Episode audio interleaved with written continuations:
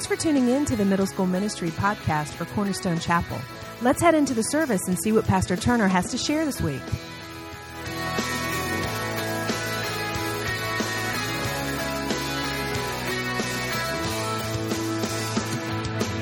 All right, let's open our Bibles this morning to John chapter 6, guys. We're going to continue through the Gospel of John.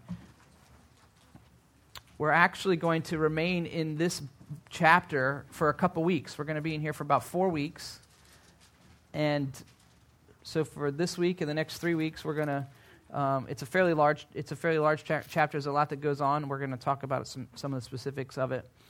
But in review, uh, just last week we were in chapter 5 and we were talking about uh, the man with, who was healed by jesus at the pool of bethesda and uh, how he was born or he had been an invalid for 38 years and he was unable to walk but jesus uh, reaches out to him asks him if he wants to be healed and tells him to stand up and take his mat and when he does he uh, begins to walk home rejoicing that he's been healed by God, but it's on the Sabbath day.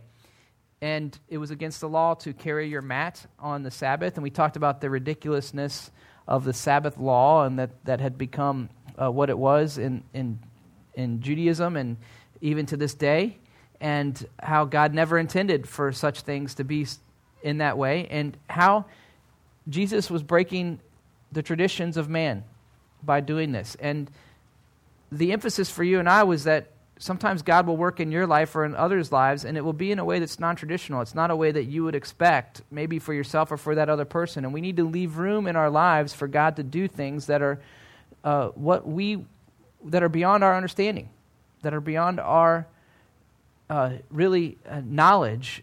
Because there's only so much that we know about the situations of other people and of God Himself. But He's all knowing. And so when it would seem like someone else doesn't deserve, because of the way that their life is, the way that they're living their life, the things that they've done, uh, to have God minister to them or heal them or work in their life. Uh, we need to leave room for God because He's all knowing, all loving, and He wants to work in everyone's life. And He's not going to be bound by the laws of physics or any other thing. He's going to do exactly what He wants to do, how He wants to do it, when He wants to do it. And so that would really, that healing in the pool of Bethesda leads us into a series of miracles that we're going to look at over this week and next week. Um, so it'll be three weeks in a row of different healings. We're going to look at the second one this week in chapter 6, which is the healing or the feeding of the 5,000.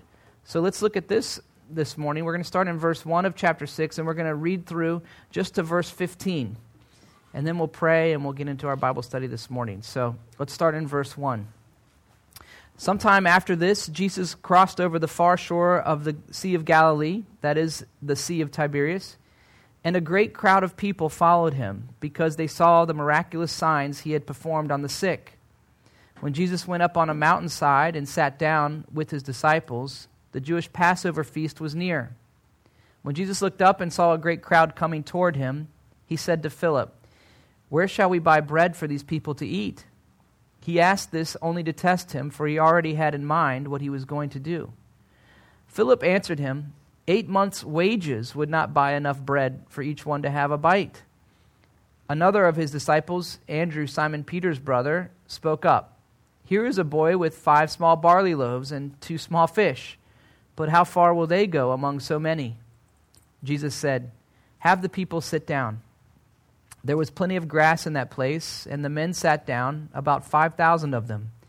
Jesus then took the loaves, gave thanks, and distributed to those who were seated, as much as they wanted. He did the same with the fish.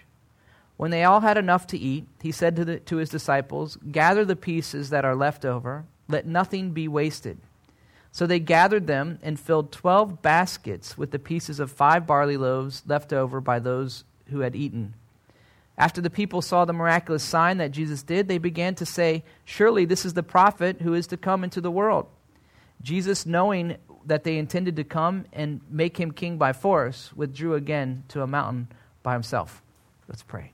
God, thanks for your word this morning. Thanks for your time of worship, Lord God, that you've provided for us. Lord, we, we do truly uh, need to know in a greater magnitude, Lord God, how much you love us, Lord, the depth of your love. And so, Lord, I pray that that song would resonate in our hearts this morning, that we would think often of how much you love us, that, Lord, we would settle in our hearts that we are loved by the Creator of this world, that we are chosen by you, and that, Lord, it's your mercy and your grace that you've brought us close to you to know you. And even in this place this morning, Lord, as we sit in these chairs, as we wake up, as we begin to hear the word, Lord, see the story that, that you lived out, Lord. We ask that you would teach us and show us and reveal to our hearts something that we need to see this morning. So, Father, you know each one of us uniquely where we are and what's going on in our lives. And so we lift up to you, Lord God, this Bible study time and ask for you to speak to us, to minister to us, to help us. And we expect, Holy Spirit, that you will help us and teach us. And so we thank you and we give thanks in Jesus' name. Amen. There's approximately 43 to 45 miracles recorded in the Gospels uh, of Jesus specifically. Uh, I say 43 to 45 because uh, some people would record uh, the resurrection of Jesus as a uh, as one of the miracles that Jesus performed, which it is truly miraculous that he rose from the dead. Um, but I think more along the lines of what he did for other people, um, in the sense of raising other dead people or feeding other people or healing other people or casting demons out of other people in that regard. Um, so when you begin to look at the Gospels, all four of them as a whole, you, you come across all of these uh, miracles that Jesus does in his three year ministry.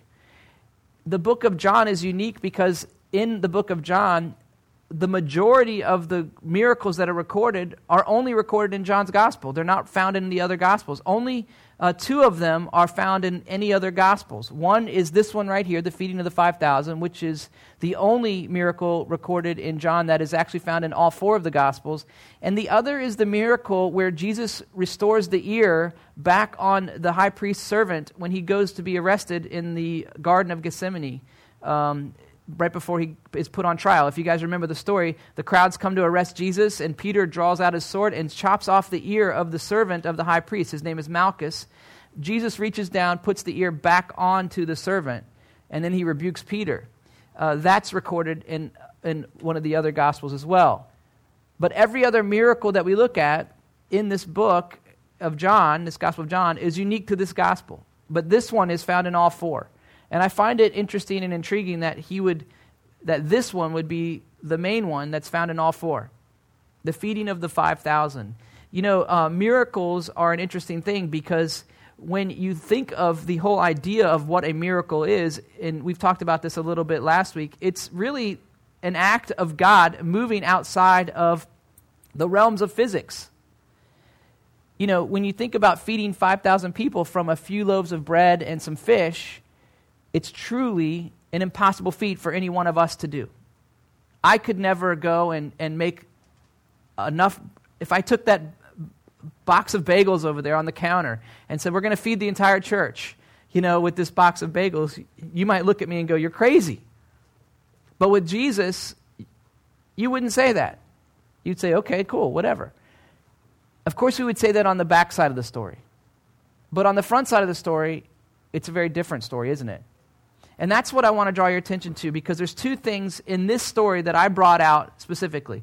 The first one is, is that the story is of why people come to even follow Jesus. Look at me w- with you, look with me, if you will, in verse 2, where it says, And a great crowd of people followed him because they saw miraculous signs he had performed on the sick. Jesus had a way of drawing a crowd many places in the Gospels when you read about his life when he was, when he was walking uh, through towns and he was in, his, in the middle of his ministry, crowds of people would gather around him and they would just want to hear him speak or they would want to see him do something or they would have a need themselves that they would request of Jesus. And many, in fact, many of the miracles are someone getting a hold of Jesus and saying, Please help me do this. But he had a way of drawing a crowd. And it was no mistake that Jesus was something unique and special in this time. I think that the crowd, the people that were following Jesus, had many different reasons. Many different reasons. I think that uh, one reason that they followed him, which we touch on here in this story, is that the people truly believed that Jesus was going to be an earthly king, that he was going to oust the Roman government from Israel and that he was going to establish himself as an earthly king during his three year ministry. In fact, if you look there at the end in verse uh, 15, it says there, uh, it says, Jesus, knowing that they intended to come and make him king by force, withdrew again to a mountain by himself. You see, Jesus knew the hearts and the intents and the thoughts of all the people that were coming around him. So, 5,000 people, he knew exactly kind of what the thought was is going on in their minds and in their hearts. And he knew that they were going to try and, and bring him in as king over Israel by force. This was not the time that Jesus was going to establish himself as king. This was not the time that Jesus was going to assert himself as the ruler of all the world. He is going to do that, and we know that. We've talked about this many times. When Jesus returns after the rapture for his second coming, see, the rapture will come, and then the second coming will, will occur. When that occurs, Jesus will establish himself a throne on earth for 1,000 years during the millennial reign that we talk about in Revelation that we read. For 1,000 years, Jesus will sit on a throne and rule over the known world. But it wasn't to be at this time during the Gospels. This is the time when Jesus came to lay down his life for you and me.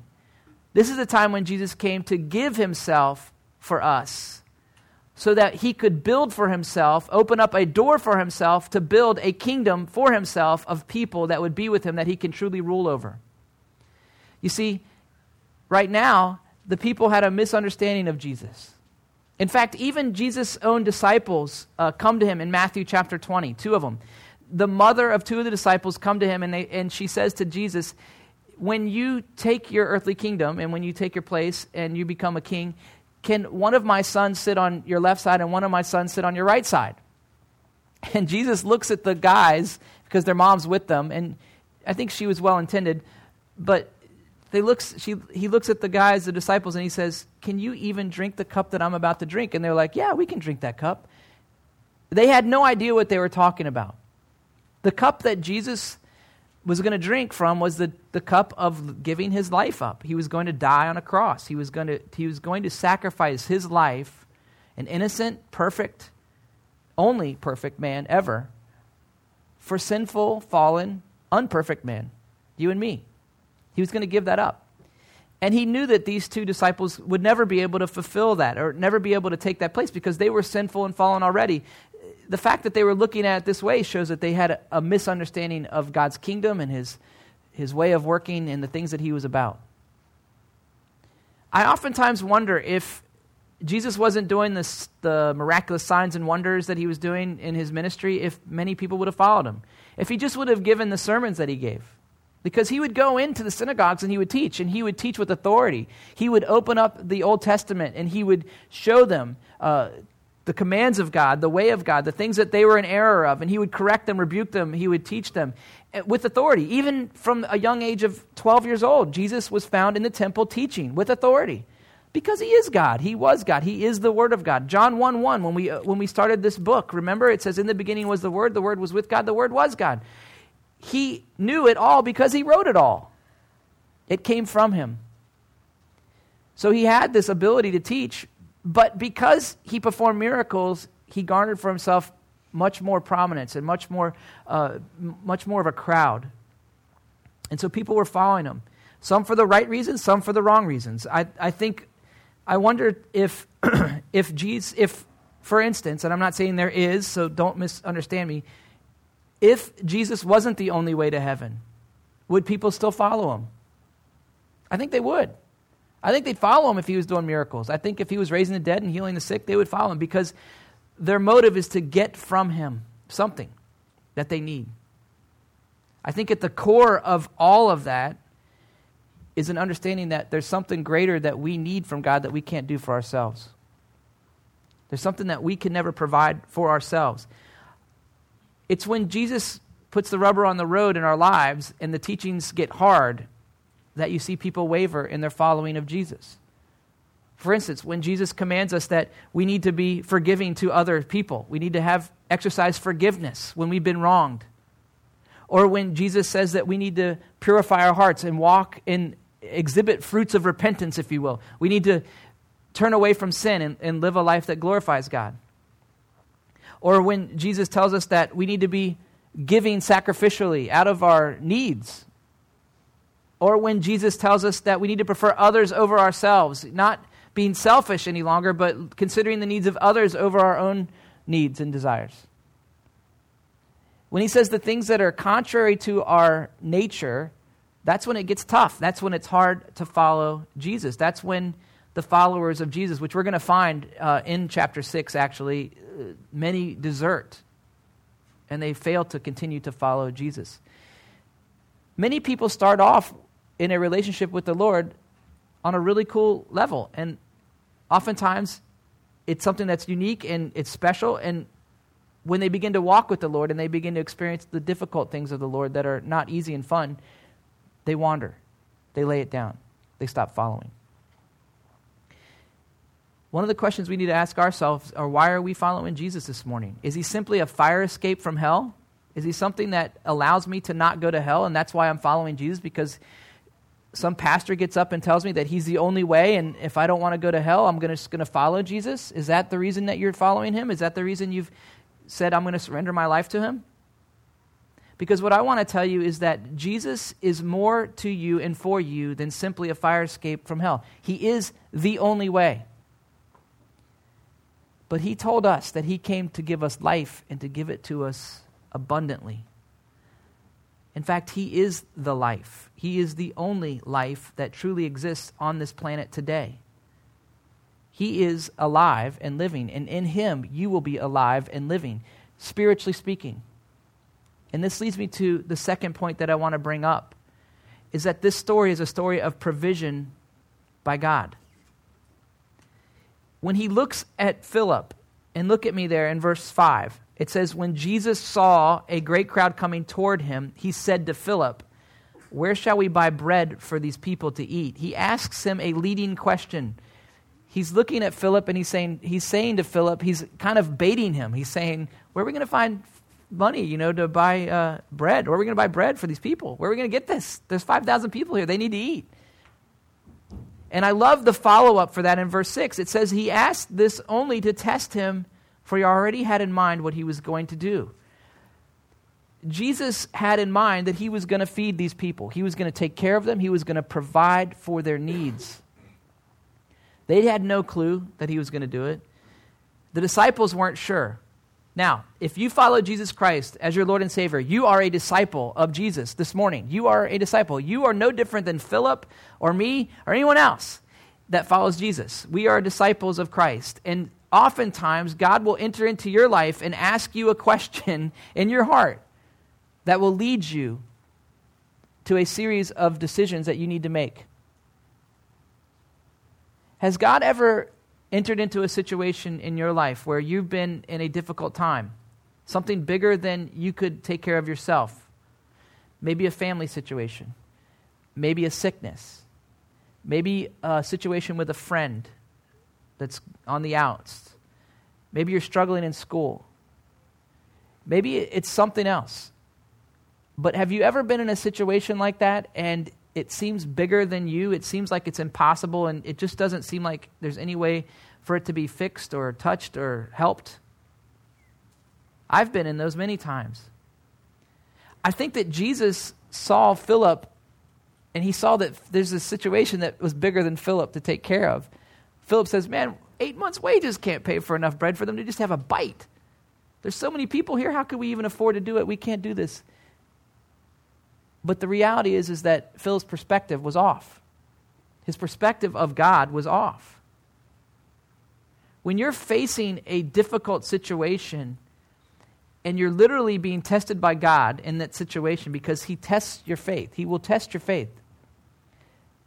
Is your tendency to run to people and things, or is your tendency to run to God in the midst of that situation?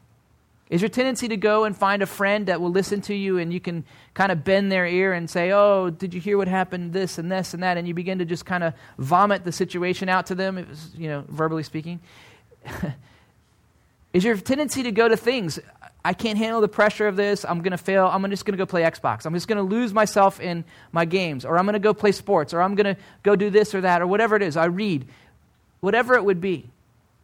is your tendency to go to things that are contrary or other than God in the midst of a situation that's bigger than you to handle.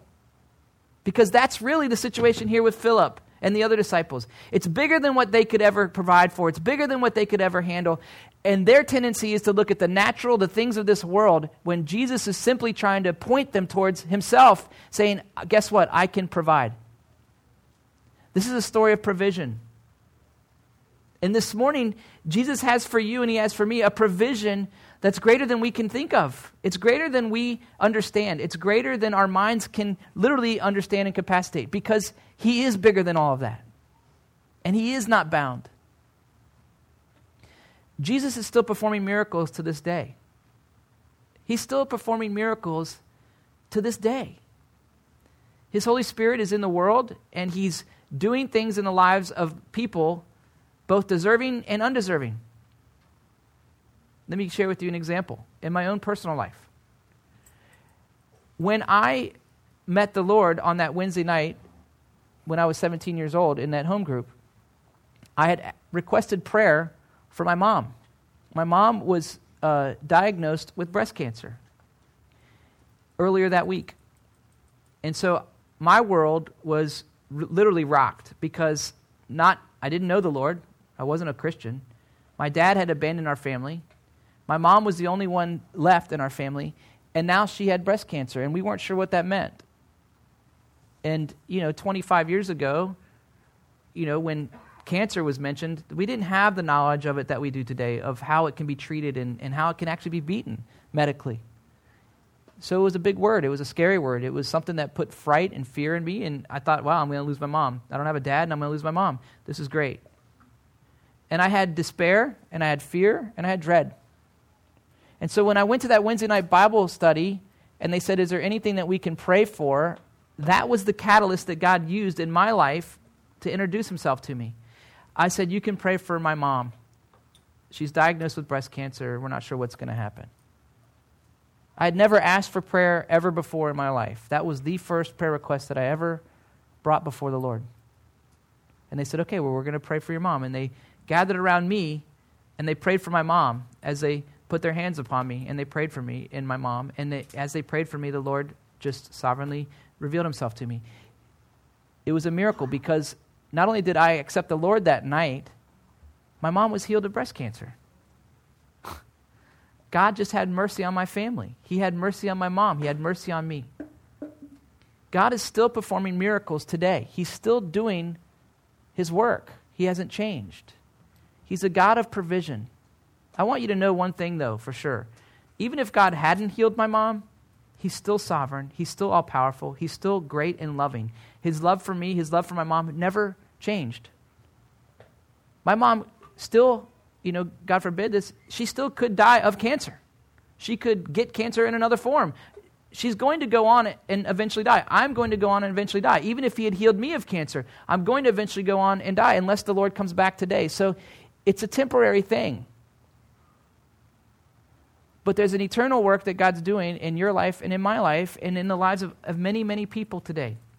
And so you need to ask yourself this question Why am I following Jesus? And if I'm facing something bigger than me, am I giving God the opportunity to work in that? Am I giving God the place that He deserves in that part of my life? And if you're not this morning, then I want to encourage you. You can trust God. You can trust His hand, His power, His authority. You can trust His will for your life. I can't say it any more plainer than that. You can surrender your whole life to Him, your future to Him, with joy because He loves you and cares for you, and He's come to give you life abundantly. Jesus wants to just give you life abundantly. He wants you to know Him personally, intimately. The benefit of that, that when you get to know Him, is that you get to experience his character, his nature, who he is, and the joy is that you realize that this will go on for eternity. It will not end because when we stop in this life, we just enter into an unfettered relationship with him, with unhindered.